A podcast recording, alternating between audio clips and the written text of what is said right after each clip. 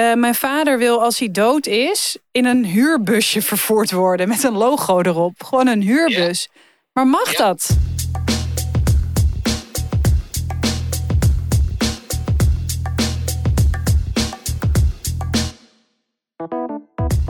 Dag mensen en welkom bij weer een nieuwe aflevering van Tussen 30 en Doodgaan. Uh, we zitten met z'n tweeën in een ruimte. Ongelooflijk. Wanneer was de laatste keer? We hebben een net... jaar geleden. Ja, precies ongeveer. Ik moet nu weer uh, uh, aan de knopjes zitten. Kijk hoe lang het goed gaat. Ja, ik heb het allemaal ontzettend onhandig neergezet, merk ik nu. ja, ja. Maar goed. We Zo. gaan het doen. Oh, kijk uit voor dat glas water. Oh, die had ik daar neergezet. Echt. Ik ben wel echt dom, hè? Nou, we zijn het helemaal niet meer gewend. We kunnen dit helemaal niet meer. We kunnen dit niet meer. Laat ik mijn video aanzetten. Jezus Malou. Oh, oh, oh. Nou, is dit de staat waarin ik jou Ah, tref? Aflevering 133. Nou, zo voelt het ook. Hoe gaat er het? een einde aan? Um, nou, ik ga straks uitgebreider in op mijn staat. Maar ik zal wel vast vertellen hoe Pa- Parijs was. Ja, hoe was Parijs? Nou, ik weet niet. Ik, ik had eigenlijk gewoon echt niet moeten gaan. Wat? Ja, Dit had ik zo niet verwacht. Nee, Instagram is fake, mensen. Iedereen zei, wow, Parijs zag er zo leuk uit op je Instagram. Ik zei, ja, op Instagram wel. Nee, het was ook leuk, maar het was... Ik ging er gewoon helemaal niet... Het is, ik, nou, daar ga ik nog wel iets verder op in rond het weekthema. Maar ik vind het heftig om te merken dat ik gewoon over een paar maanden 33 word. En dat ik soms mezelf zo niet goed ken. Of dat ik gewoon niet luister naar wat ik eigenlijk nodig heb of waar ik behoefte aan heb. Mhm. En dat is best, ik vind dat echt wel een, een pittige realisatie. Want kijk, ik weet dat ik in de winter gewoon eigenlijk er niet helemaal bij ben. Ja. Gewoon niet soort op mijn best. Dat heb ik ja, wel vaak over verteld. Maar ik heb gewoon altijd die fucking winterdepressies. Komt ieder jaar terug. Hoezo denk ik dan dat het een soort eind januari op mijn moeders sterfdag een goed idee is om in mijn eentje vijf dagen weg te gaan? Dat is fucking dom. Het is echt gewoon dom eigenlijk. Ja, oké, als je het zo zegt. Waarom behoedt niemand in mijn omgeving mij? Nee, Ik heb gezegd, in de extra aflevering heb ik gezegd... hey, als dit jouw reis wordt, dat je alleen maar in een Ja. hotelkamer bed ligt... en series kijkt, Ja. is dat ook oké. Ja, maar dat is, dat is eh, ik ben het helemaal met je eens dat het oké is, maar ik kan dat niet. Nee, Want dat is soort van, in theorie ben ik het helemaal met je eens dat dat gewoon moet kunnen. En dat je je dus dan daaraan over moet kunnen geven, et cetera, et cetera. Alleen als ik gewoon in een stad als Parijs ben en denk, oké, maar er is hier zoveel te doen, zoveel te zien. Ik heb fucking veel geld betaald voor ja, een alles. hotelkamer, voor alles. Dus dan moet ik het ook nu optimaal gaan benutten. Ja, Ehm, dus dat in, in die staat zat ik, maar het, het, het matchte gewoon helemaal niet met mijn emotionele staat. Met dat ik gewoon soort half anxious was, door die stad liep en dacht: al deze mensen, al deze prikkels, ik trek het gewoon niet. Mhm. En nou ja, er waren ook momenten die wel leuk waren. Ik had gewoon, zeg maar, de eerste anderhalve dag was ja echt niet. Ik was, ik was ook verdwaald. Oh. Ik was, oké, ik zal even, ik zal jullie even meenemen. Ik was daar naartoe gegaan, 's ochtends echt mental breakdown in mijn bed met Paddy. Hij van, ik wil je eigenlijk gewoon niet in deze staat laten gaan. Ik zo, nee, maar ja, ik moet nu gaan. Huilen in de trein. Daar aangekomen, heel fijn hotel. Dat en echt super lieve mensen die daar werkten. Dus ik voelde me daardoor wel een soort iets rustiger. En dat ik dacht, nou oké, het komt waarschijnlijk wel goed. Ik ga er gewoon het beste van maken. Mhm. Toen had ik dus op die eerste dag meteen een hotel of een eh, museumreservering om die Rothko-expositie te zien. Ja. En dat was zo in het Louis Vuitton huis, museum ding. Maar dat ligt echt, echt wel in een uithoek. Ja. In ieder geval ook waar, waar ik logeer. Dat hangt natuurlijk altijd vanaf waar je in de stad zit. Maar van heel veel dingen is, van heel veel plekken is dat echt een uithoek. Nou, begon er al mee dat ik moest daar zijn. Ik moest op Ees Vetter haasten. De hele metrolijn was uitgevallen. Dus ik kon daar gewoon met geen mogelijkheid. En met bussen zou ik drie keer moeten overstappen. Anderhalf uur over doen. Nou, kon allemaal niet. Dus ik uiteindelijk Uber genomen. Mhm. Fucking dure Uber, 40 euro. eh, half uur in die Uber. Dus al met een uur was het een half uur. Met OV was het in 50 minuten. Ja, Ik die expositie zien, wel echt heel mooi, heel erg geraakt. Dat was fijn. Toen zat ik op een gegeven moment, je hebt daar gewoon qua architectuur is het ook echt een ziek gebouw. Kan je helemaal naar boven, buiten, ondergaande zon. Dat was echt een geluksmoment. Opeens valt mijn telefoon uit.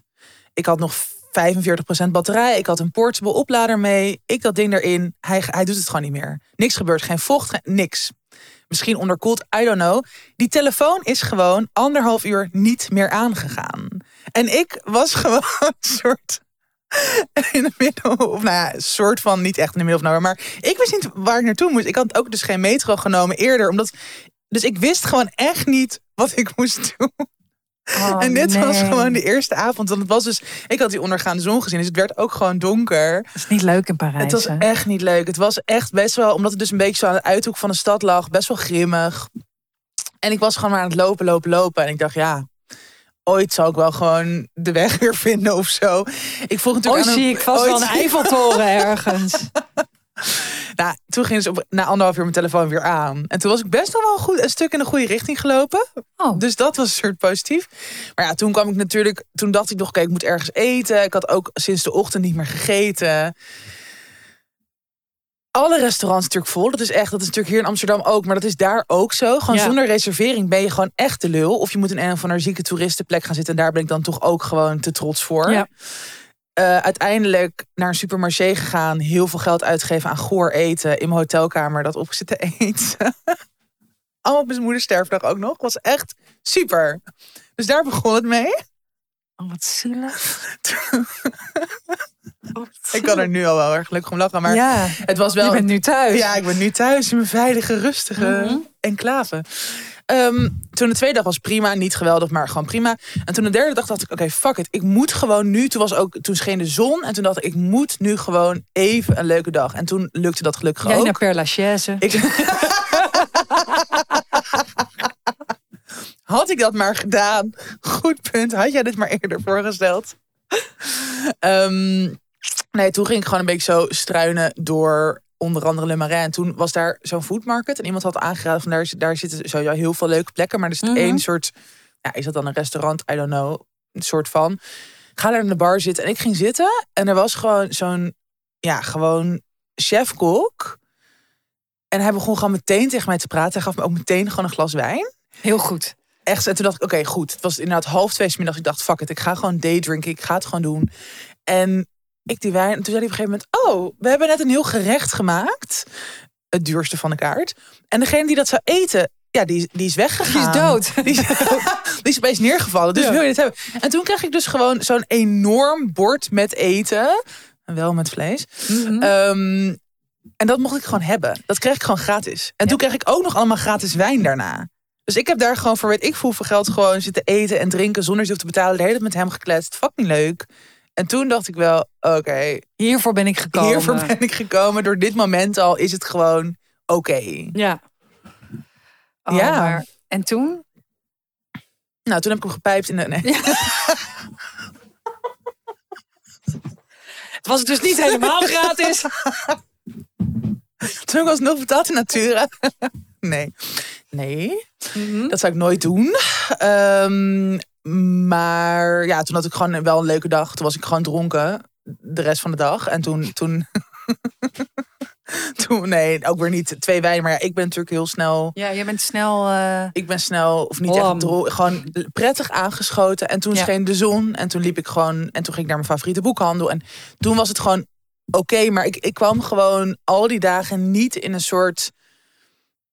In een soort ontspanning of echt kunnen genieten. En die momentjes waren er wel, maar overal was het gewoon dat ik steeds dacht: ja, ik had gewoon echt thuis moeten blijven. ja. En dat, ja, dat is ook gewoon misschien soms hoe het gaat. En vooral, ja, dit ga ik gewoon volgend jaar gewoon echt, echt, echt niet nog een keer doen. Maar word je misschien niet zo overmoedig, iets wat overmoedig omdat je zo verliefd bent? Dat je daarom, dat die winterdepressie soort Ja. van er wel is, maar ook heel erg kunstmatig wordt onderdrukt door chemicaliën in je hoofd die zeggen: You're happy. Ja, terwijl het dan eigenlijk, ja, nou, het is wel, het is het- misschien wel.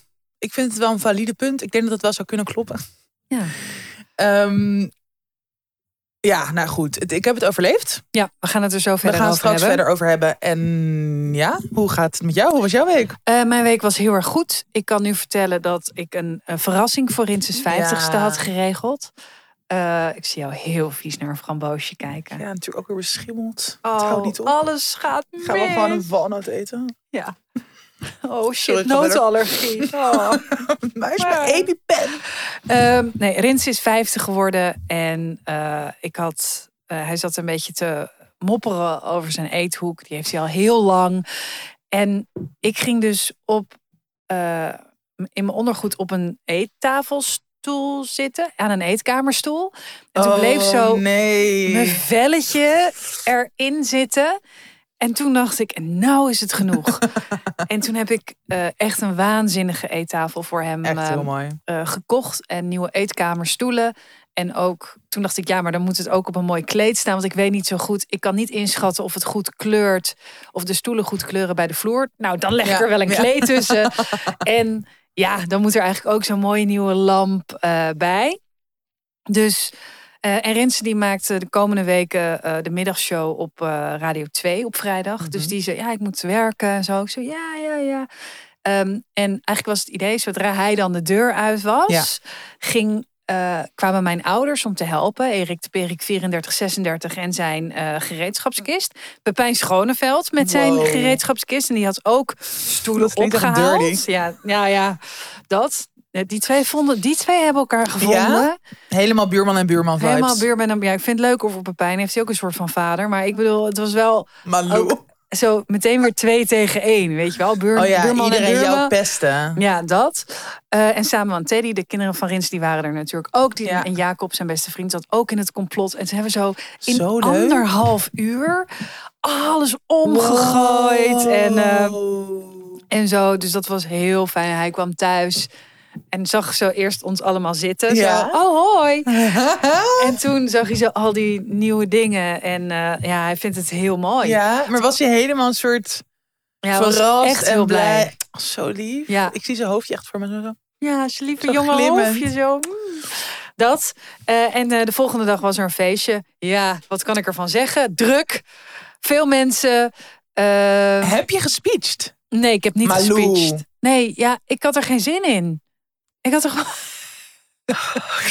Sorry, en ik vind echt dat ik mezelf al eh, goed heb eh, neergezet met dit cadeau. Oké, dat is wel echt waar. Nee, maar er was ook, het was ook helemaal niet, Niet zo'n feestje. nee. Gewoon iedereen was de hele tijd. En ik heb alleen maar de hele tijd biertjes gehaald voor iedereen en hapjes Wel gemaakt. gewoon en helemaal zo de gastvrouw uitgehangen. Ja, ik heb niet met mensen gepraat. Dus het was voor mij een topfeest. Het was, het was heerlijk. Gewoon alleen maar die faciliterende rol. Gewoon, Ja. mm, trophy ja, wife. je, je kent me. Dus dat heb ik gedaan. Het enige, ehm Rinse gaat dit monteren. Dus die hoort dit dan ook waarschijnlijk nu. Hij weet nog niet dat we, zeg maar, als je allemaal nieuwe meubels koopt en die worden dan bezorgd en zo. En je hebt oude meubels. eh, ja, die moeten ergens heen. Ja. Eh Rins, die staan in de berging. En die moet je zelf En dat moet je allemaal ergens zelf. naartoe brengen. En dit moet je allemaal zelf gaan opruimen. Dit vind ik zielig. Ik kan het niet, ik heb geen rijbewijs. Maar je kan toch wel gewoon hetzelfde team die het heeft geholpen in elkaar te zetten. Nou, ook he- weer nog heel even over dat team. Dit was ook weer Erik de Perik, 34, 36. Hij is overigens nu in Spanje. Mocht je weten wat voor insecten er in Spanje allemaal rondvliegen, zou ik nu even een kijkje nemen op zijn Instagram. Zit hij zo en dan heeft hij, heeft hij van die. Ja, heeft hij een beest op zijn hand? Heeft hij daar een foto van gemaakt? Zie je zo echt van die hele gore nagels? Jezus. Dat je denkt, wauw, als je mama vingert, haalt daarna een tetanusprik. Zo, zo van die zulke handen, van die kolenschoppen, voor je van die moeder, ja. arbeidershanden. Ja, echt heel zielig voor mijn moeder. Ik denk dat ze heel vaak een tetanusprik moet halen. Misschien heeft hij wel gewoon handschoentjes aan als hij er vingert. Oh ja, dat zou kunnen. Pap, als je dit hoort, ik hoop dat je Plastic handschoentjes handschoentjes. aan hebt. Go for it. Pepijn, als je dit hoort, eh, zeg het even tegen mijn vader dat hij beter plastic handschoentjes aan kan doen als hij mijn moeder gaat vingeren. Ehm, want het is je voor mij zo ook vaak nu gezegd, mijn moeder vingeren. Ja. Ik word helemaal onpasselijk. En het gaat niet eens over mijn Precies, ouders. maar daarom, ik wil ook niet dit gesprek voeren met mijn ouders. Dus het is handig als Pepijn dat even en dat we het nu doet. gewoon in de podcast hebben gedaan. Dus dat kunnen we naar Precies. stoel sturen. Maar goed. Stuur dit fragment Kijk, vooral naar stoel. Vroeger, als ik eh, wegging, dus dan ging ik uit... of dan had ik afgesproken met vriendinnen of ik moest naar school... eh, dan eh, moest mijn vader altijd op het laatste moment nog even iets aan mijn fiets doen. Wat betekende dat hij hem omdraaide, dat opeens allemaal dingen los zaten. En dat was altijd het bloed onder mijn schone nagels. het was niet, da- da- daar kon ik zo kwaad om worden. Ehm, en wat deed hij nu? Hij stond op de ladder. Rinse kon ieder moment. Ja. Dus en hij stond nog op die ladder zo. En hij draait in één keer zo aan het plafond aan een soort kapje. En dat trekt hij eraf. En ik zei, Waarom? ja, we- geen idee, geen idee. Omdat hij met zijn klauwen overal aan zit. Hij ging het even controleren of het wel goed zat. Dus hij, hij sloopt iets. En ik zo, pap, je gaat nu niet proberen te maken. Je gaat nu van die ladder weg. Weg. En hij zei, nee, ik kan wel. Ging hij zo draaien, zag ik hem zo aan nog iets Oh my god, zitten. Haalde hij nog iets los. En ik, in mijn hoofd kwam Rinse dan al zo de trap Ja. op. Weet je wel. Ik zei, Oh. nou zet je die ladder niet. Je weet niet wat je met me doet op dit moment. Keihard uitgelachen door iedereen, uiteraard. Moeder zat op de bank een wijntje te drinken. Ik denk, is het alweer zo laat? Gewoon een soort tiener. Malou kwam weer even terug. Ja, echt logisch. Ehm, dus dat. Ehm, maar het was, het was allemaal heel fijn. En vanavond gaan we nog een keer uit eten. Want eh Rinse's Vandaag moeder... is hij echt ja. Vandaag is hij echt jarig. En weet je wat super bizar is? Nou? Volgens mij heb ik dit vorige, vorige week ook al gezegd. Volgende week, precies dezelfde dag, is broer van Rins jarig. Die week daarna ben ik jarig. Die week daarna is mijn vader jarig. En die week daarna is mijn moeder jarig. En die week daarna was mijn opa jarig, maar die is dood. Dus daar hoeven we niks mee. Wow. Misschien ga ik naar Parijs op die dag. Sorry. nou, veel plezier. Ik zou het echt zeker aanraden. Ik Heb je nog alle leuke favoriete plekken? adresjes door naar je. Ik had jou nog wel een goed eetlijstje gestuurd. Ja, ik heb er niks mee gedaan, sorry. Oh, super. Nou, hij is ook niet echt van mij. Het is gewoon van iemand anders heb ik die een keer gehad. Goed, we gaan door. Your attention, please. This is an important announcement. We hebben een hele bijzondere samenwerking, namelijk met de makers van de film How to Have Sex. Nou, de film draaide al in Cannes op het Internationaal Filmfestival in Rotterdam en vanaf 15 februari in de filmtheaters door heel Nederland. En wij hebben hem alvast mogen zien. Ja, zeker. Nou, daar gaan we straks even uitgebreid uit de doeken over doen wat we daarvan vonden. Maar stel je voor, the best holiday ever. De eindexamen zitten erop en om dat te vieren vertrekt Tara met haar twee beste vriendinnen op vakantie naar Kreta.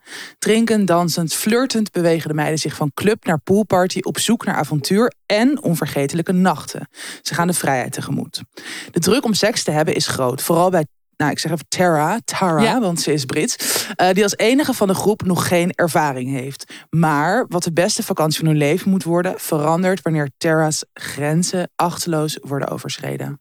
Ja, How to Have Sex is een film over het pad naar volwassen worden en de kwetsbaarheid van jongeren wanneer ze te maken krijgen met grensoverschrijdend gedrag en groepsdruk. Maar haar energieke, krachtige en tevens confronterende filmdebuut toont de Britse regisseur Molly Manning Walker hoe belangrijk het gesprek rondom consent is.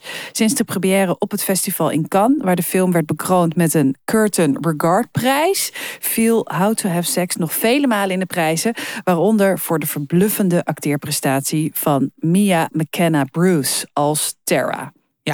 Nou, we hebben hem dus al mogen zien. En ja, ik heb er eh, van genoten. Niet per se genoten van, oh, het was alleen maar leuk en eh, wat een vette film. Het was ook heel naar, schrijnend.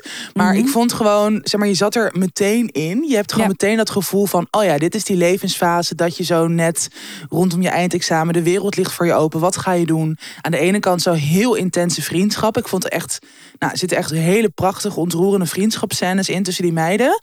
Ehm, maar ook zo jaloezie, gun je elkaar dingen wel.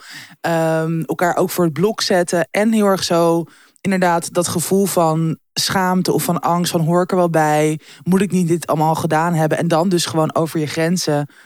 Nou ja, over je grenzen heen gaan of laten gaan. Of gewoon niet heel goed je grenzen nog kennen ook. En ik vond, dat zat er allemaal zo goed in verbeeld. En eh, gewoon ja, als decor inderdaad gewoon zo'n zo'n tienervakantie. Heel veel zuipen, heel veel naar de tering gaan. Ik wilde vroeger altijd op zo'n vakantie gaan. Mocht ik niet. En door het zien van deze film... Ja, ik denk ook, dit soort herinneringen vorm je op allerlei verschillende manieren. Maar ik was wel dat ik dacht, oh, misschien toch best wel ergens fijn dat ik dat gewoon toen niet eh, heb gedaan. Dat ik me ook wel kan voorstellen dat ik in die periode gewoon als een soort getroebelde, getroubleerde tiener, dat ik kende mijn grenzen ook echt totaal niet. En Oh. het is wel, ja, dat, dan kunnen er gewoon heel veel nare dingen gebeuren natuurlijk. Ik moest daar ook echt aan denken. Want ik dacht ook van, ik ben drie keer op zo'n vakantie geweest. En eigenlijk Wow. zat mijn, eh, mijn struggle zat niet heel erg over grenzen qua seks en zo. Mhm. Maar wel in gewoon die hele groepsdynamiek. Van zo Ja. met meiden op vakantie. Dat is Ja. voor mij altijd heel zwaar geweest. Ja. Verrassend Ja. genoeg. Surprise, surprise. Maar ja, het was, ik vond het ontzettend herkenbaar ook. eh, je ziet ook gewoon dat Tara, de hoofdpersoon, is gewoon nog niet zo ver als Nee. eh, die andere, of als haar vriendinnen op, op verschillende Ja. manieren. Ehm, Ja. Een andere vriendin staat echt veel steviger in haar schoenen. En ik ben ook heel erg benieuwd naar die andere blonde vriendin, Sky. Zeg, Ja. Want die gedraagt zich echt van, ja, we gaan met iedereen naar bed en, Ja. en los en ja, zo. voor wie, En- zeg maar, wie de meeste seks heeft, die mag de slaapkamer hebben. En allemaal dat soort dingen worden dan gezegd. Ja, precies. En ik denk, ik, en ik, dat personage vond ik ook echt heel indrukwekkend. Want dan dacht ik, oh ja, maar is dat dus echt, Echt? zo of Ja. niet? Want die herken ik ook. Want ik weet nog dat ik op vakantie ging. We gingen eerst een jaar naar eh, Kroatië. Mhm. En eh, daarna eh, een jaar naar Turkije. En in Turkije Mhm. hadden we ook zo in het midden zo'n zwembad, weet je wel? Waar Oh ja. iedereen nou, Ja. en, en van het balkon kotste. En echt super ranzig. Super. En ik weet nog wel de één vriendin. En die was ook gewoon al. Kijk, ik kwam net van de middelbare school. En zij zat al een jaar eh, op de universiteit. En zij Oh zat ja. dus bij een studentenvereniging. Dus voor haar was het super normaal om. Je krijgt pas een deur als je hebt gewipt. En weet ik veel wat. Jezus. En dat was zo. ehm, die verschillen waren zo groot. En, Ja. en dat je dan toch zo. Dat die stem dan heel overheersend is. Ja. En ik weet nog dat Ja. eigenlijk waren wij in een situatie waarin er iemand mee was. eh, die daar nog heel onervaren in was. En ik moest heel erg gaan, gewoon daaraan denken. Van, oh ja, dit is gewoon Hoe bij is ons gewoon ook zo gegaan. Ja. Dit is echt één uit duizenden. Hoe is dat allemaal geweest? En Ja. ja, want het is vond- ook. Je hebt, het ik is hield gewoon soort. toen al niet van mensen. Dus Ja. Ja, en het is een beetje groepsdruk kan natuurlijk ook heel impliciet aanwezig zijn. Dat je ook gewoon, wat jij net zegt, dat je je, eh, je meet je natuurlijk ook gewoon heel erg aan je vriendinnen of aan je vrienden, toch? Van, oh ja, maar als diegene dit doet, is het toch ook een soort van, iemand kan een rolmodel zijn, iemand waar je tegenop ziet, of gewoon dat je je dus als gelijke ziet juist. Ja. En dat je daardoor dan ook kan denken van, oh, maar als diegene dit allemaal doet of zegt of vindt, dan moet ik daar ook eh, al in meegaan of aan toe zijn. En dat is natuurlijk, dat is gewoon heel vaak niet zo. En dat, dat maakt deze film inderdaad heel goed inzichtelijk, maar ook, ja, dus ook juist heel erg die, die, die vaak onbewuste of impliciete patronen, vond ik. En dat je inderdaad Ja. gewoon, nou, inderdaad echt geweldig geacteerd door alle drie, of ook door meer acteurs, maar die drie hoofdrolspelers vind ik echt geweldig dat je ook zoveel onderhuidse dingen ook in hun gezicht ziet en zo. Het is echt, ja, ik vond het echt een heel goede Mhm. film. Nou, ik denk ook dat daarom deze film niet alleen geschikt is voor tieners of mensen van deze leeftijd die voor het eerst op vakantie gaan, maar ook zeker voor ouders en opvoeders en millennials en wij. Want voor ons is het weer Ja. ontzettende ja, herkenning van, oh ja, dat was vroeger Ja. zo. En wat heb je Ja. daar, weet je, hoe, hoe ontwikkelt dat zich?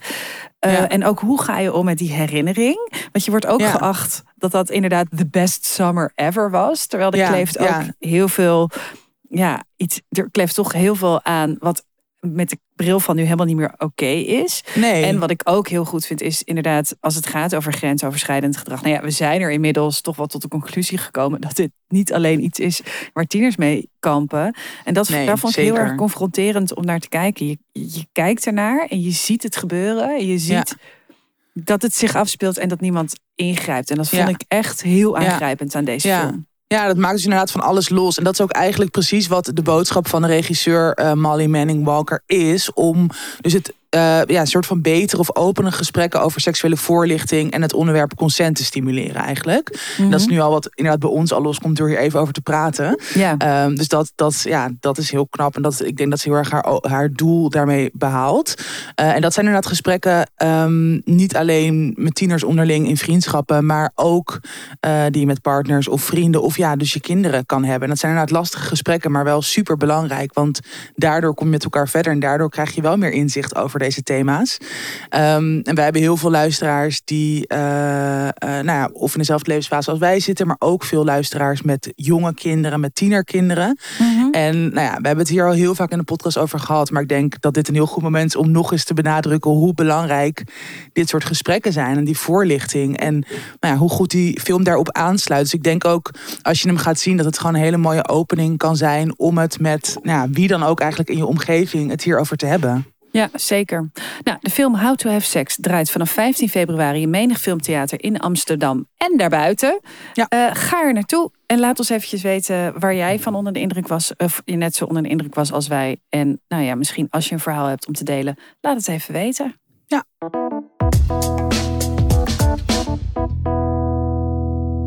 Nou, Nou, waar wil jij het over hebben deze week? ik wil het nog eventjes hebben over de commissie van Rijn. Ja. Eh, verrassend genoeg. Uh, het rapport is uitgekomen en ehm, nou ja, we hebben het er vorige week heel even vlug Mhm. over gehad. Hebben we nog even extra opgenomen. Ehm, en toen heb ik een mailtje voorgelezen waarvan ik dacht, ga ik het doen, ja of nee? Je maakt een lekker vies Ah, geluid. sorry, dat was niet ik niet zelf, maar dat was mijn lipgloss. Ja, ja, ja. Nou, viel iets uit. Is uit je vagina? Hoorde je jezus. Ja, echt zo'n Ehm. klier, kleuterklier vandaag. Kijk, ja. dit kan dus bij de Nee, ik NPO net niet meer. dit is echt een soort meteen weer grensoverschrijdend gedrag. Ehm, nou, wat heel fijn is aan deze week, is dat iedereen bij elkaar incheckt. Ja. En om er meteen een groot misverstand weg te nemen, dit gaat niet alleen over vrouwen Mhm. die slachtoffer zijn geworden. Het zijn ook heel veel mannen. En wat ik merk in de berichtgeving, maar dat is vooral berichtgeving met een hoog pedaalemmerzakgehalte, een beetje die berichtgeving. Is dat het dus echt wordt gedaan alsof het alleen maar vrouwen zijn. En dat is dus gewoon simpelweg niet waar. En waar ik eigenlijk meteen nu ook afscheid van wil nemen, is eh, de gedachte dat je dus of nu je moet uitspreken, Ja. of eh, voor altijd je Ja. mond moet houden. Dat is nee, niet zo. natuurlijk niet. Nee. Dat is 100% gelul. Je spreekt je uit of je geeft iets aan wanneer je eraan toe bent. Ja. En niet eerder. En Nee. als dat nu is, dan is het een soort van hot topic, omdat we het Ja. er nu veel over hebben. Maar is het volgend jaar of over twee jaar, dan is het Net ook zo oké. belangrijk. En net zo ja. belangrijk. En waardevol dat je je uitspreekt voor anderen. Precies. ook. En Ja. ook met terugwerkende kracht. Weet je, als je het nu niet aan kan, maar over drie jaar wel, dat is oké. Ja, tuurlijk. Ehm, en ik zie dat dat nu een beetje misgaat. Mhm. Nou, vooral op social media, maar ook gewoon alweer in de mainstream media. Mhm. Eh, daar stoor ik me heel erg aan. Nou, kijk, ik heb natuurlijk een paar mensen gesproken voordat ik melding ging doen. Ja. En dat zijn mensen die ik heb gesproken waar incidenten eh, bij hebben plaatsgevonden of onder hun eh, supervisie. Ja. En ik heb van tevoren tegen deze mensen gezegd: hey, ehm, weet je nog dat dit en dit en dit gebeurde? Ik voelde me toen sowieso. En ik neem dat mee naar die commissie. Mhm. Maar ik wil het je wel even voorleggen, Ja. zodat je er misschien nu al op kan reageren. Nou, Ja. dat hebben een paar mensen echt gedaan ook. Mhm. En ook goed gedaan. En dat heb ik ook meegenomen in dat gesprek. Van ik heb daar een gesprek over gevoeld. En dat voelde ook heel erg veilig. Dat zijn mensen eh, waar ik me tijdens mijn werk ook veilig bij heb gevoeld. Maar omdat het incidenten zijn en omdat het natuurlijk NPO breed en over het systeem gaat, dacht ik. Ja, ik, ik neem dit wel mee in dat gesprek. Ja. Want misschien zijn er heel veel van dit soort incidenten. En Ja. zo leg je patronen bloot. Dus Zeker. Ja. nou, dat was bijvoorbeeld een, een voorbeeld over iemand die mij een keer klem heeft gezet. Iemand die te gast zou zijn in een programma. Mhm. Die heeft mij eh, tegen de muur gezet.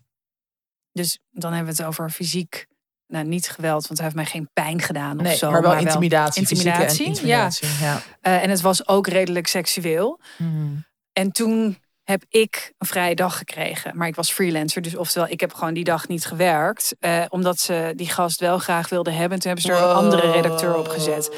Nou, dat had ik voorgelegd bijvoorbeeld aan diegene, aan Ja. mijn leidinggever van toen. Ja. En die heeft gezegd dat had nooit mogen Nee. gebeuren. Echt nooit. Ja. Dus dat was heel prettig. En ik merkte dat bij één iemand waarmee, nou ja, waarbij het heel ver is gegaan, dat grensoverschrijdende gedrag. En wat ook steeds vaker terugkwam en wat ik ook hoorde bij andere Mhm. mensen. Dus nou, veel melding van gedaan, ook bij eh, vertrouwenspersonen en dat soort dingen.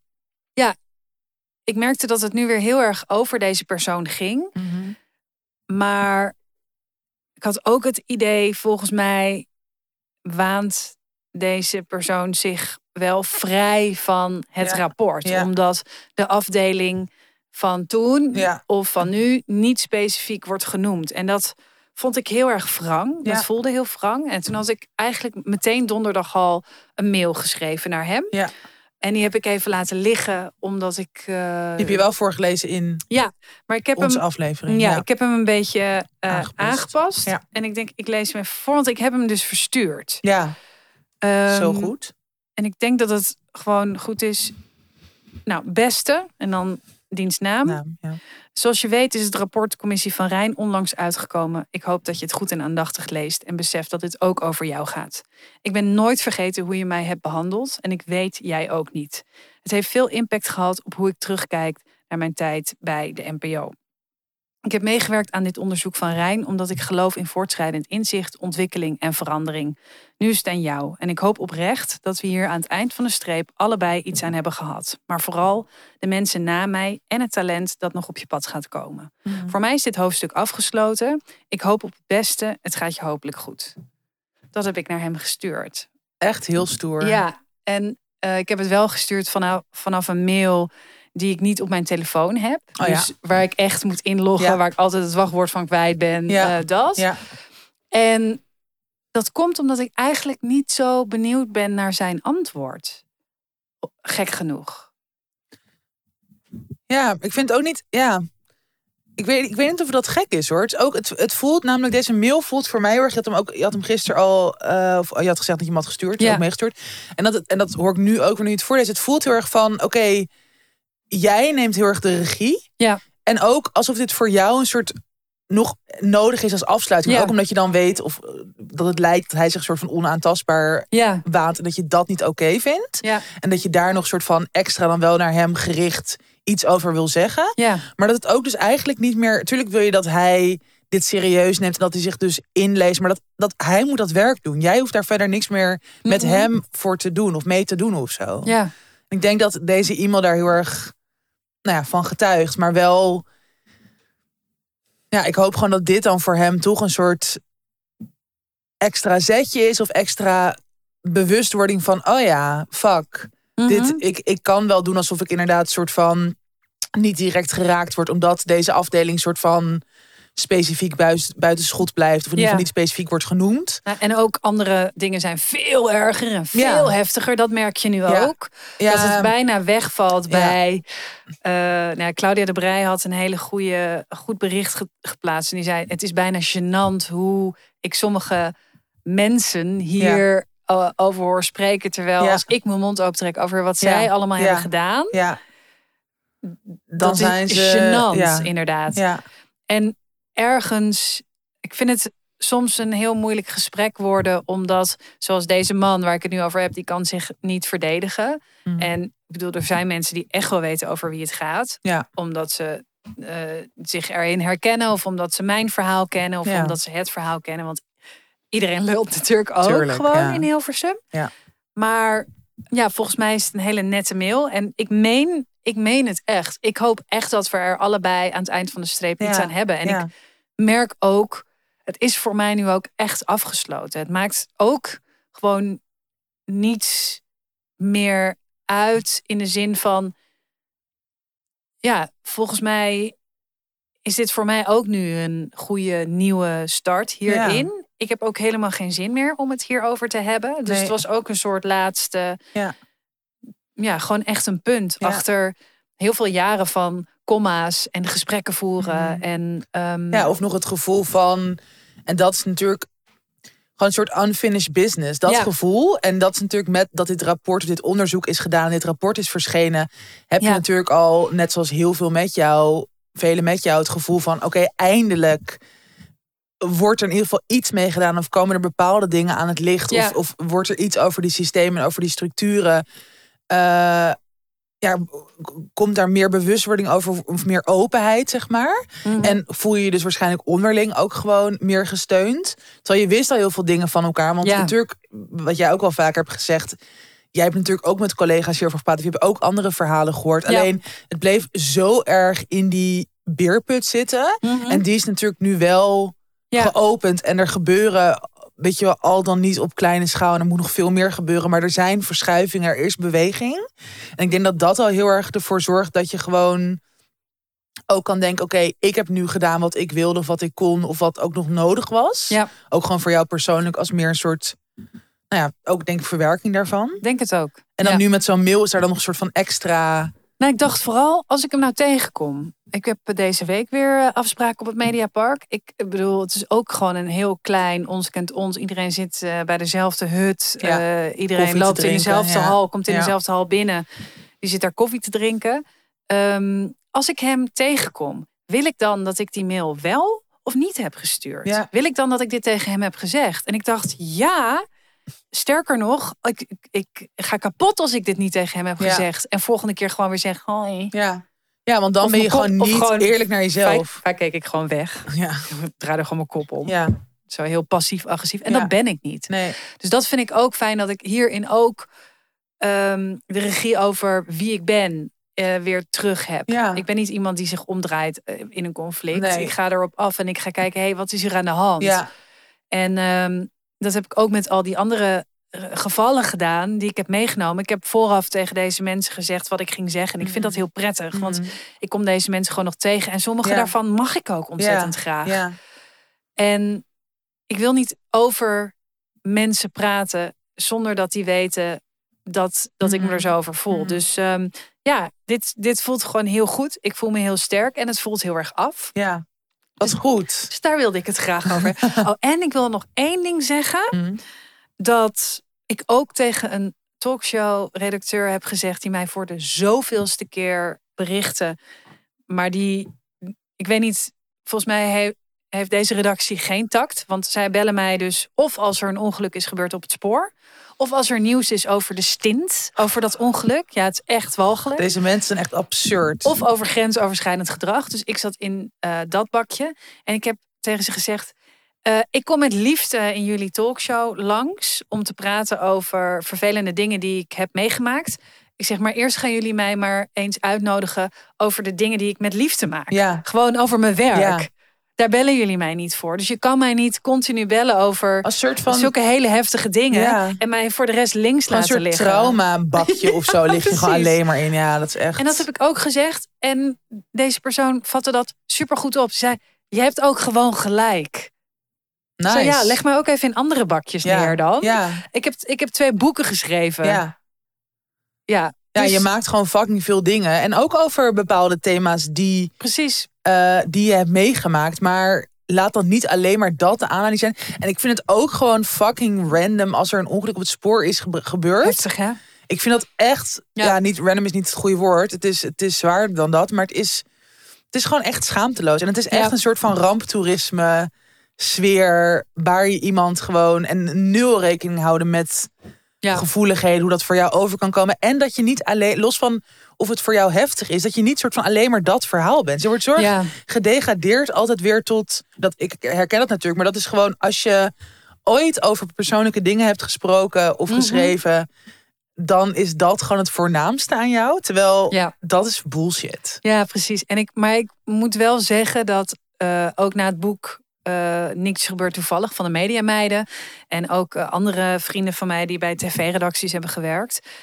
Die bellen vaak met een. Die moeten vaak mensen bellen echt met een steen in hun maag. Ik ken een verhaal van iemand die moest dus eh, een gast uitnodigen. en de aanleiding was het overlijden van een andere gast. En die belde die gast en die wist dat gewoon nog niet. Dus dan moet je als redacteur zo zeggen: hey, nou, die en die is dood. Nou, laat het even op je inwerken. Ja, hey, kan jij vanavond, eh, weet je wel? Oh, Maar wat een vreselijke baan Nee, ook. Nee, maar dat is dus. En, en die worden daar ook maar ja, gewoon voor ingezet, tuurlijk. voor Ja. ingezet. Dus Maar dat is, dit is eigenlijk weer eh, dat het dus heel erg gaat om het systeem. Hoe gewoon zo'n zo'n talkshow al werkt en in is gestoken. En het is natuurlijk heel erg meta dat het dus gaat over het onderwerp waar het precies. over gaat. ja, dat is- Wow. Het is echt heel erg. eh, Als ik circus treurdier was, zou ik hier een voorstelling over maken. Ja. Inderdaad. ja, nee, maar ik ben ook een keer. Dat ging ook over grensoverschrijdend gedrag. En toen werd ik bleef, bleven ze er maar bellen. Tot ik op een gegeven moment moest zeggen. Maar jullie gaan toch nu ook heel erg over Ja. mijn grens heen. Ja. Jullie blijven mij maar bellen hierover. da- ik heb al nee gezegd. Dat gevoel heb ik wel soms. En ik, ik vind wel dat eh, onder andere door de mediameiden, ook, ook door gewoon hun podcast en inderdaad het boek, Zo goed. zo goed. Want je ziet inderdaad veel meer een soort van de achterkant en, en van binnenuit hoe dat systeem werkt. En dat zijn natuurlijk ook, ja, precies wat we net zeiden, dat, dat je wordt ingezet. En het is maar het is gewoon je baan. En het is ook wat er van je wordt verlangd. En voor jou weet ik voor hoeveel anderen, dus anders lig je er gewoon uit. Et cetera, et cetera. Ja, Maar maar je creëert een fatsoensnorm die helemaal niet fatsoenlijk is. Precies. En dat, is, dat vind ik wel, uiteindelijk kom je gewoon wel weer terug op, het- op het ding van we zijn allemaal mensen. En ook al heb je zo'n baan, dit is ook niet hoe je zelf behandeld wil worden. Absoluut niet. En dat, dat is wel gewoon belangrijk om je te blijven realiseren. En ook om daar dan toch wel dan maar binnen zo'n talkshow of binnen zo'n redactie gewoon ook het gesprek over open te breken. ja. Van oké, maar jongens, dit is eigenlijk toch gewoon niet oké. Mhm. Dit is gewoon, dit slaat nergens op. Je belast hier mensen mee. Waarom doen we het eigenlijk zo? ja, ja, absoluut. En hopelijk gaat dat gewoon nu de komende tijd veel meer plaatsvinden, dit soort gesprekken. Ja, want en op grotere schaal. ik vind inderdaad dat het nog niet genoeg gaat over de transparantie Mhm. van hoe dingen gaan. En daarom ben ik ik echt shout-out naar eh, Fanny en Tamar, die dat echt wel een beetje hebben opengegooid. Ja. Ze zijn daar wel pioniers in geweest, in, in dat eerlijke verhaal. Zeker. En dat is echt wel heel spannend. ja. Ehm, ja, dat, dat is denk ik wat ik erover te zeggen heb. Zei ik met een glimlach op mijn gezicht. Ja. Dus volgens mij is dat wel oké. ja, dat is echt. Nou, je hebt net al gezegd, het klinkt gewoon heel erg alsof het voor jou. eh, dat je misschien, want we hebben hier natuurlijk de afgelopen maanden ook wel vaak over gesproken, soms een beetje in de podcast, maar Ja. ook daarbuiten, dat het toch wel. ehm, ik bedoel, ik denk dat je al best wel veel ook had verwerkt en, Ja. en, en er doorheen was gegaan en met veel mensen over had gehad. En inderdaad ook wel som, met sommige collega's of leidinggevenden al eerder het gesprek aan bent gegaan. Maar dat er toch nog wel voelde van, oh ja, het, het was, het, je vond het ook wel gewoon echt heel spannend. Ja. Weet je, dat dat rapport zou komen en wat er dan zou gaan gebeuren. En het, het klinkt wel gewoon alsof het voor jou nu, in ieder geval op dit moment, afgesloten is. En dat je het ook dus misschien wel nodig had. Ja. Ehm, Ja, ik denk dat het ook komt omdat, kijk, ik kon eh, dingen zo specifiek aanleveren, omdat ik op het moment dat het gebeurde heel erg ziek was en in therapie zat ja, en gewoon een dossier heb. ja, En ik ook met deze verhalen bij eh, de psych kwam. ja. Dus het stond, ik had dus Gewoon ook stond zwart op wit zwart op eigenlijk. wit. Ja. En ik heb toen ergens ook op advies van hun gezegd, alles naar een externe mailbox Ja. mailen. Alles. Dus ik heb echt zoveel kunnen aanleveren. Zo waardevol. Ja, en dat is ook heel spannend. Want je geeft het echt uit handen. Ja, tuurlijk. Dus eh, ja, ik heb, er, ik, denk, ik heb er denk ik met de kennis van nu eh, meer spanning van gehad Ja. dan ik eh in het vooraf- moment, ja, ja, in het moment heb gedacht. Ja. Dus, Oké. dus ja. En jij? Waar wilde jij het over hebben? Nee, ehm, ik wil nergens over hebben. Laat me met rust. Ik wil. Ik wil slapen. Nee, ja, ik, ehm, ik liep gewoon en ik heb het natuurlijk al wel een beetje door laten sluimeren, maar ook, kijk, ik ga gewoon weer even niet heel lekker en Mhm. eigenlijk gewoon alweer een tijdje. Ja. Alleen, ik, ik, ik vind het gewoon weer of nog steeds zo moeilijk om dat gewoon een soort toe te geven, ook Mhm. gewoon aan mezelf. Ja. En ik denk dat het, inderdaad wat jij net eigenlijk ook al zei, natuurlijk dit, ik ben dit najaar ook gewoon verliefd geworden. En dat is natuurlijk ook gewoon heel leuk. Ja. Ehm, maar eigenlijk daaromheen, als ik gewoon kijk naar gewoon de andere gebieden in mijn leven, ja, voelt, voelt gewoon best wel veel wankel. Natuurlijk, in het najaar was ook gewoon die, gewoon die listbehandeling en alles daaromheen. En gewoon ook daar nog steeds een soort van die angst en stress omheen ja, met werk ben ik ook gewoon, daar ga ik ook binnen, ja, misschien ook binnenkort wel even iets uitgebreider op in, maar ook gewoon niet echt lekker zit ik erin. Ja. En eh, ja, ik weet het niet. En, en dan ook gewoon nog een soort van die winterdip die, die inderdaad gewoon later is gekomen. Maar ik merk gewoon de laatste maand dat ik gewoon even niet zo goed, niet heel goed kan relativeren. Gewoon, maar ook echt wel heel somber weer voel Ja. alles kost fucking veel energie. Ik merk gewoon dat ik helemaal zo.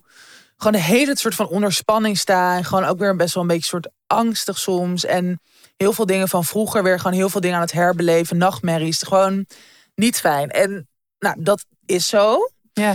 Maar wat ik dus bijna nog soort van nu weer het heftige vind. Net zoals met dat, met wat ik net dan over Parijs zei. Maar dat je, dat ik wederom denk van jongens, ik ben gewoon volwassen. Waarom is het zo moeilijk om een soort van te kunnen erkennen van ja, soms gaat het gewoon echt even niet goed. En dat is, ja, dat, dat is dan hoe het is of zo. Mhm. Ik ben me dan zo erg aan het verzetten met van, nou maar gewoon heel, toch weer heel erg in die relativering, weet je wel. Van, nou maar ik, ik moet blij zijn dat ik gewoon überhaupt werk heb. En ik heb een fijn huis en ik heb een leuke relatie. En Mhm. gewoon al, wat allemaal waar is.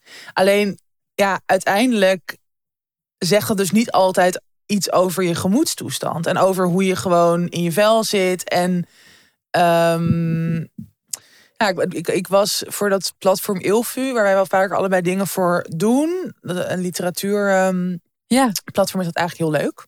Tip. Ehm, daar eh, ben ik nu deze maand. Ze hebben een nieuwe soort eh, rubriek. Mhm. En dat, dat gaat, dat, dan, is- dan een briefrubriek, briefcorrespondentie tussen twee auteurs. Ja. eh, die of al op het festival een keer hebben opgetreden, met elkaar in gesprek zijn gegaan, of dat volgend seizoen gaan doen. En eh Francine Omen en ik zijn twee van die schrijvers, die dus met elkaar ja, een brie- een briefwisseling eh, hebben. En ik was zo. Kijk, ik had dus met haar in het najaar gesproken op dat festival. En het ging Ja. wederom over de geëikte thema's. We kennen ze allemaal. Intergenerationeel trauma. Intergenerationeel trauma, eh, rouw, identiteit, je weg vinden, et cetera. Fucking interessant, waardevol gesprek. Ik zeg het nu zo, omdat Ja. ja. soms voelt het wel een beetje als oké, ik heb het hier nu al zo vaak over gehad. Maar eh, ja, het zijn fucking interessante thema's. En zij heeft daar ook eh, mooie, goede dingen over te zeggen. En nou ja, in ieder geval, dat gesprek was toen heel fijn. En nu ging ik haar schrijven. En ik dacht, ja, ik kan gewoon niet een soort van. Dat, dat is gewoon grappig dat je bij sommige mensen of bij sommige dingen ook denkt, ja, ik kan nu wel weer een soort van mooi verhaaltje gaan zitten ophangen. Ehm, of het, weet je wel, want het was wel dan de bedoeling dat we het enigszins in die lijn voort gingen zetten. Dus dat je toch een beetje rond dezelfde thema's of een soort van reflectie op dat gesprek of hoe je er nu in staat. Ik dacht, ja, ik kan nu wel gewoon een soort van mooi weer gaan spelen. Maar nee, dat kan eigenlijk gewoon niet naar haar toe. En dat, Ja. ik, ik voel eigenlijk wat jij net zei over dat je dus jezelf dan gewoon. Ik kan mezelf best wel lang voor de gek houden. Ja. En dus dingen wegduwen. Maar op een gegeven moment, gelukkig, voel ik wel dan. En gelukkig is dat tegenwoordig steeds sneller. In plaats van dat er jaren overheen gaan. Maar dat ik op een gegeven moment denk: nee, maar nu moet ik gewoon mezelf in de spiegel aankijken. Cut the crap. Dit is gewoon hoe het nu is. En ga het dan maar gewoon aan. Of ga het maar gewoon een soort. Ehm, ja, dan toch ook gewoon erkennen. Ja. En ik, dus dat heb ik gedaan. Dus ik heb gewoon in die brief ook geschreven van ja, eigenlijk voel ik me gewoon best wel wankel. En dit is gewoon, dit is gewoon nu hoe het is. En eigenlijk, nou, ik moest ook denken aan waar wij het een paar weken geleden over hadden. Over zo dat je eigenlijk ook de behoefte hebt om minder in de openbaarheid de hele Ja. al deze shit te delen. En dat, dat, dat is dus gewoon wel waar ik nu ook een beetje mee worstel. Maar Mhm. Ik denk dat het ook per moment misschien verschilt. En dat het dus soms juist ook weer bevrijdend toch wel weer kan zijn. Om het wel gewoon een soort. Ja, ik voel me nu gewoon eigenlijk overal niet heel goed. Mhm. En ik weet ook dat het waarschijnlijk weer gaat veranderen. Want dat is ook gelukkig het leven. En dat is ook hoe het gaat met emotie, met staten Ja. van zijn. Het blijft altijd in beweging. Alles floot uiteindelijk toch wel weer verschillende kanten op. Maar dit is nu wel eh, ja, wat het is. En ik denk dat het uiteindelijk heeft het gewoon nooit zin om het weg te duwen en om te doen alsof het er niet is. Want Ja. dan uiteindelijk gaat het alleen nog maar meer broeien en wordt het alleen nog maar weer groter. En ja, ik vind, maar het is, het is ook een soort. Ik ben benieuwd hoe wat jouw ideeën hier nu over zijn. Want het is ook natuurlijk een soort. Je wil, er ook, je wil er ook een balans in vinden. Dus Ja. het is ook aan de ene kant kan het natuurlijk soms ook helpen om er niet te veel aandacht aan te geven. En om ook maar gewoon een soort een beetje stug door te gaan. De dingen te doen die je moet doen. Genoeg dingen te doen waar je in principe energie van krijgt. Of waar je op andere momenten wel blij van wordt. En dat draagt natuurlijk vaak ook wel weer bij aan je gewoon beter voelen. Maar ja, het is soms een soort thin line tussen dat doen. Of het dus gewoon wegdrukken en het niet serieus nemen. Mhm. En dat, ja, ik weet niet. Ik zit nu gewoon weer heel erg in die worsteling daarvan. Van, ja, hoe de fuck doe je dit ook alweer? Mag ik er een vraag over stellen? Ja. Kijk je wel weer uit? Kan je je wel weer verheugen op zeg maar de extase die de zomer altijd Ja. is? Ik denk dat dat wel heel fijn Ja. is. Dat dat wel dat dat er nog ik wel is. Ja, dus ik denk, ik denk dat het ook wederom, en dat, dat, maar dat is ook wel weer toch irritant, dat ik gewoon denk, ja, ik zou het nu toch wel eens moeten weten na al die jaren. Dat gewoon, dat ik echt ook die winter, ja, depressie, die het gewoon wel is, dat, dat, dat het ook wel echt heel erg daarmee te maken Ja. heeft. Alleen, ja, dat is dan nu wel waar ik ook in zit. Dus Mhm. hoe je het ook went of keert, ik moet daar nu mee dealen. Ja, Maar ik kan ik ook al gewoon aan de lente, als ik gewoon nu denk aan april en dat ik dan ook jarig ben. En dan en ook gewoon nu al wat festivals geboekt voor de zomer Ja. of kaarten daarvoor. Dan kan ik daar ook wel echt heel erg naar uitkijken. Oh Dus ja. dat, dat geeft zeker vertrouwen. Alleen, ja, dit is wederom gewoon iets. eh, ik ga daar denk ik volgende, volgende aflevering verder over. Maar gewoon ook als freelancer zijnde. Mhm. Net zoals als je, of je, als je ziek bent. Maar ook als je dus mentaal niet goed voelt. Ja. Is dat gewoon fucking kut. Want ja, ik moet wel gewoon een roman schrijven. Ik moet wel gewoon eh, workshops geven, lezingen geven. En daar heb ik wel een bepaalde focus, energie. ehm, ja, wat nog meer eigenlijk? Inspiratie, Nou, dat, dat, ja. voor nodig om dat te kunnen doen. En- Vrijheid in je hoofd. Precies, vrijheid in je hoofd, ruimte in je hoofd, eh, prikkels waar je weet je wel iets mee kan. En dat, dat is er eigenlijk gewoon nauwelijks nu. Ja. En dat is wel, dan verlang ik soms wel gewoon echt naar kantoorslaaf zijn. Nee, maar gewoon iets Ja, waarvan ja. je weet van oké, maar ik, ik kom daar elke dag. En ik weet gewoon, als het even een maand niet op de top van me kunnen gaan, is dat geen ramp. Of ik hoef niet alles zomaar uit mezelf de hele tijd te halen. En dat, daar loop ik nu ook wel gewoon even heel erg tegenaan. Dat ik denk, ja, ik weet het, ik weet gewoon even niet waar ik het moet zoeken. Mhm. En dan ben je gewoon eigenlijk wel best wel snel, best wel de lul. Want Ja. Dat is wel het, het niveau wat ook opdrachtgevers verwachten, waarom ze je ook vragen.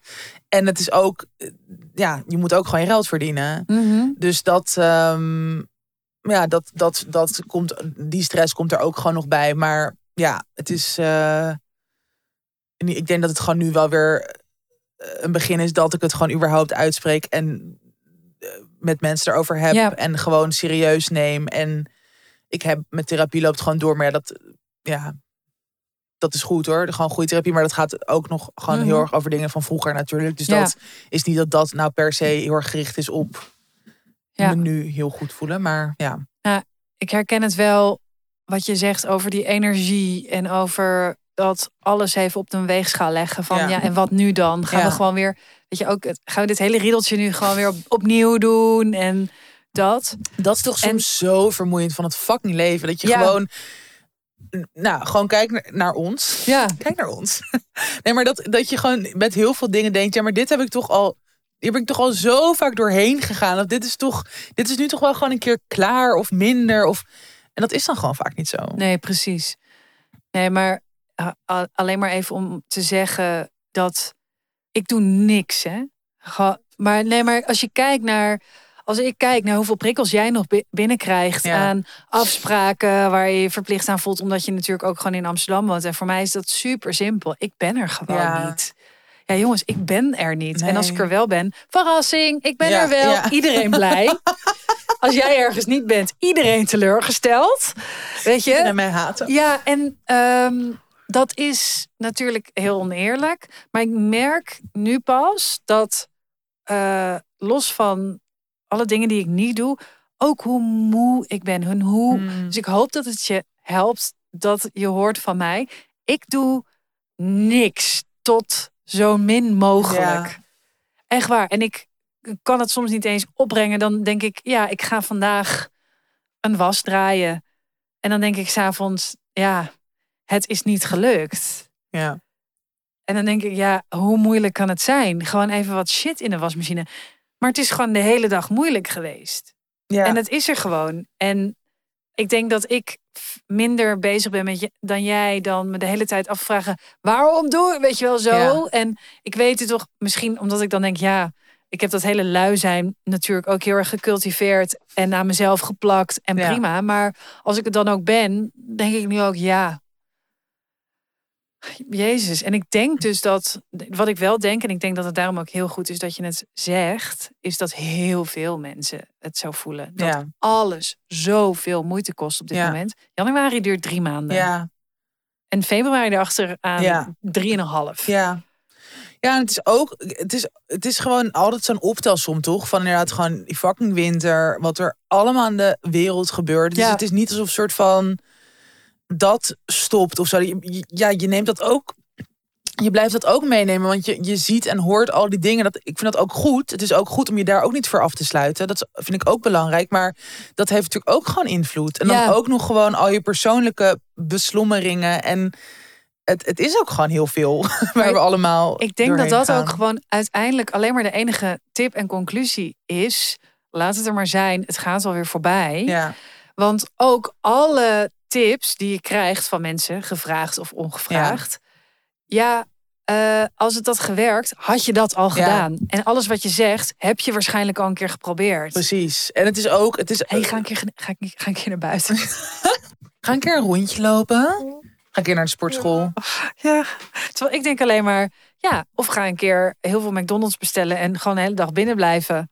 Twee keer per dag McDonald's bestellen. Ja, en Dat. gewoon alleen maar slapen. Ja, Ja, misschien Oh. dat een keer gaan doen. maar er, heb je dat ook dat je, want ik heb nog het idee dat, dat jij nog wel een early bird kan zijn. Soms dan heb ik berichtjes van jou, denk ik, sorry, maar dit was voor mij midden in de nacht.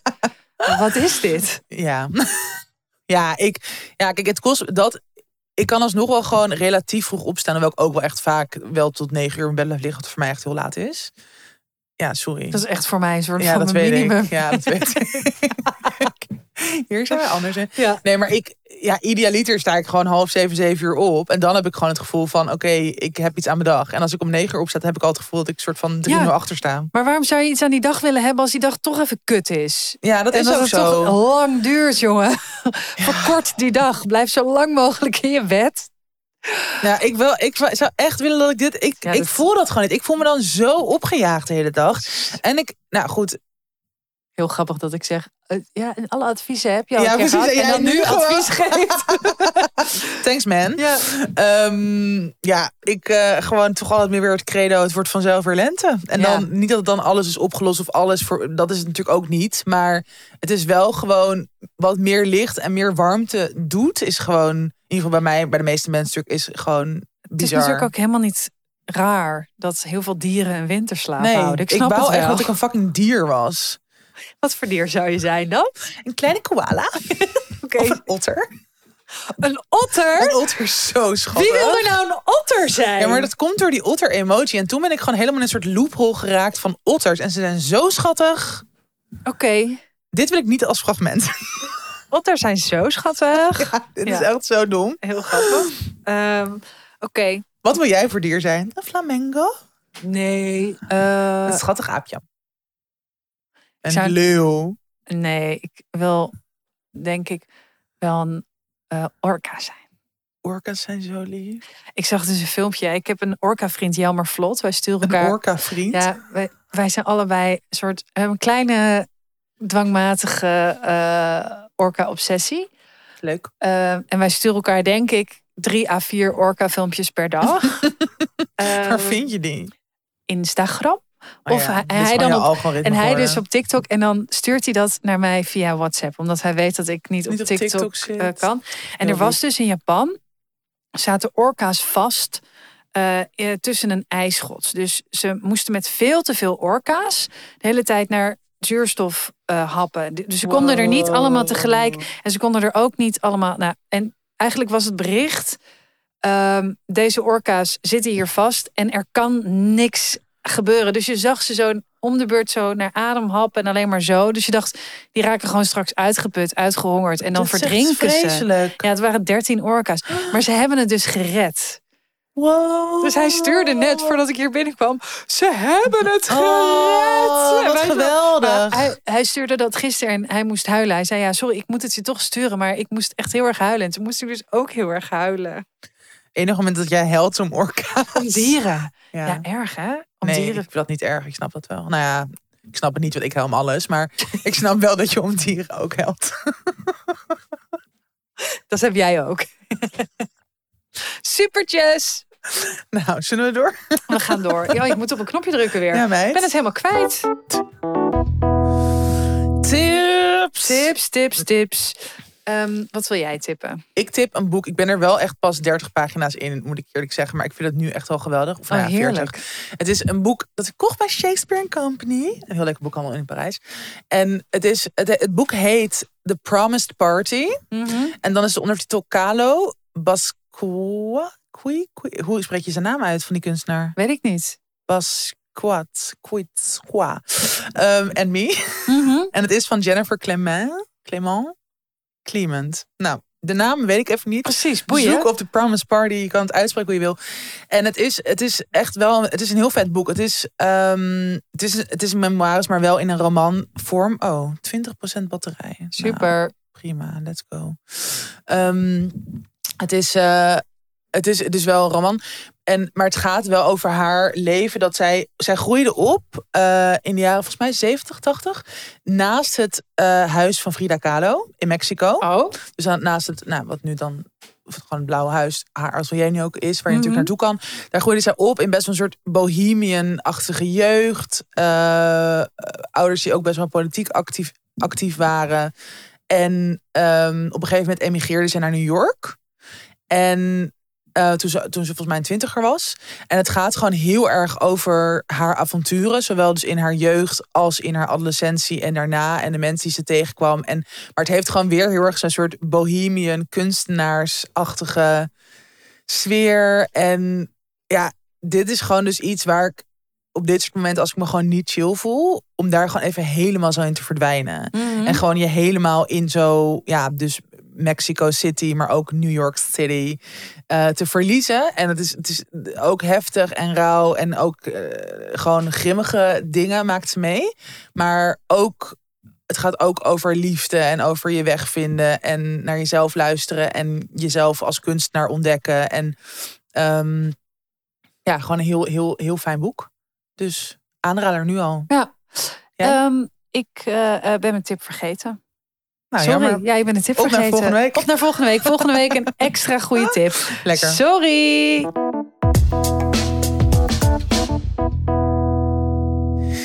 De levensvraag.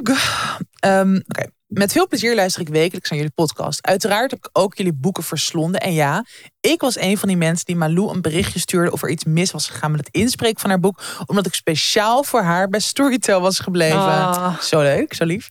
In twee dagen heb ik alleen een duizend mensen uitgeluisterd. En ik vond het echt een prachtig boek. Lief. Lekker babe. Oké, hier bij mijn enigszins bizarre levensvraag. Mijn vader kwam dit jaar langs voor mijn verjaardag en nam gezellig zijn testament mee. Oh, dit is zo'n chille zin. Dit is echt een goede zin voor een kort verhaal. Eerste zin. Gezellig. Ja.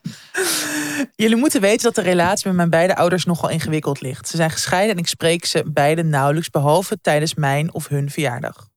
Mijn, mijn vader is een vrij moeilijke man met kenmerken van autisme en is behoorlijk zwart of en behoorlijk zwart-wit denken. Hij heeft overal mening over en zal deze ondanks eventueel ongelijk niet gemakkelijk bijstellen. Nou goed, tijdens het eten van mijn verjaardagstaart kwam het testament van mijn vader op tafel. Hij wilde dit niet bij de notaris hebben liggen, want dat kost geld en dat wil hij er niet aan uitgeven. Mijn licht autistische broer heeft een helft in huis en ik kreeg de andere helft. In dat testament stond weinig bijzonders, tot we kwamen bij het onderdeel uitvaart. Ook de- deze wil hij zo goedkoop mogelijk. Immers, zo heeft hij altijd geleefd. Mijn vader heeft uitgezocht dat wanneer iemand overlijdt en het lichaam door een arts wordt vrijgegeven, je dit zelf mag vervoeren. Hierop had hij besloten dat mijn broer en ik maar een huurbusje, liefst met groot logo, moesten regelen om hem hierin naar zijn huis te vervoeren. Daarna een koelplaat regelen. De receptie bij hem thuis houden en dan vervolgens op het goedkoopst mogelijke moment naar het crematorium. Ik was zo verbouwereerd dat ik niet eens meer reactie kon geven. Enkel nog kon knikken. Later kwam de frustratie. Hoe durft hij dit van ons te vragen? Ik ga mijn eigen vader toch niet vervoeren in een huurbusje? Nu mijn vraag. Hoe kan uitleggen aan mijn vader dat ik me er niet fijn bij voel om deze laatste wens uit te voeren zonder zijn gevoel te kwetsen? Ja, dit is inderdaad best wel bizar. Maar ik vraag me dus af of het mag. Of je iemand, of je, eh, als je een busje huurt, dat je daar eh, toch wel een eh, overleden persoon, een lijk. Of, ja, ja, Zal ik even-? Zal, ik het, zal ik het eventjes vragen aan Jack Lichtvoet? Zal ik hem eens bellen? Ja. Even kijken of het kan, of hij opneemt. Dat is een van de beste vrienden van Malou. We hebben al vaker over hem gepraat. Ja. En hij is begrafenisondernemer, toch? Uitvaartondernemer. Waarom, waarom word ik gebeld meteen? Door, Neem dat ook even op. Even een klein ding tussendoor.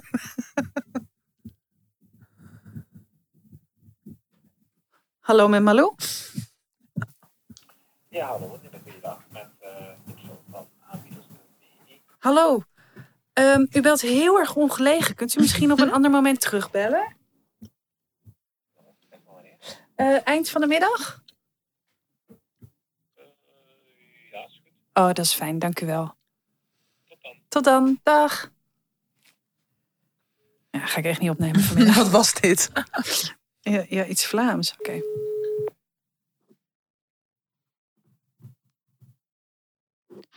Met Jack. Jackie Lichtvoet. Met Malou. Hey, Lou. Hi lieverd. Hey. Je zit in de podcast. Ja, ik, heb een, ik heb een vraag in de podcast van een luisteraar. Mag ik die Ja. even aan je stellen? Dat mag, schat. Nou, die zegt... eh, mijn vader wil als hij dood is... in een huurbusje vervoerd worden. Met een logo erop. Gewoon een huurbus. Maar mag Ja. dat? Zeker. Wow.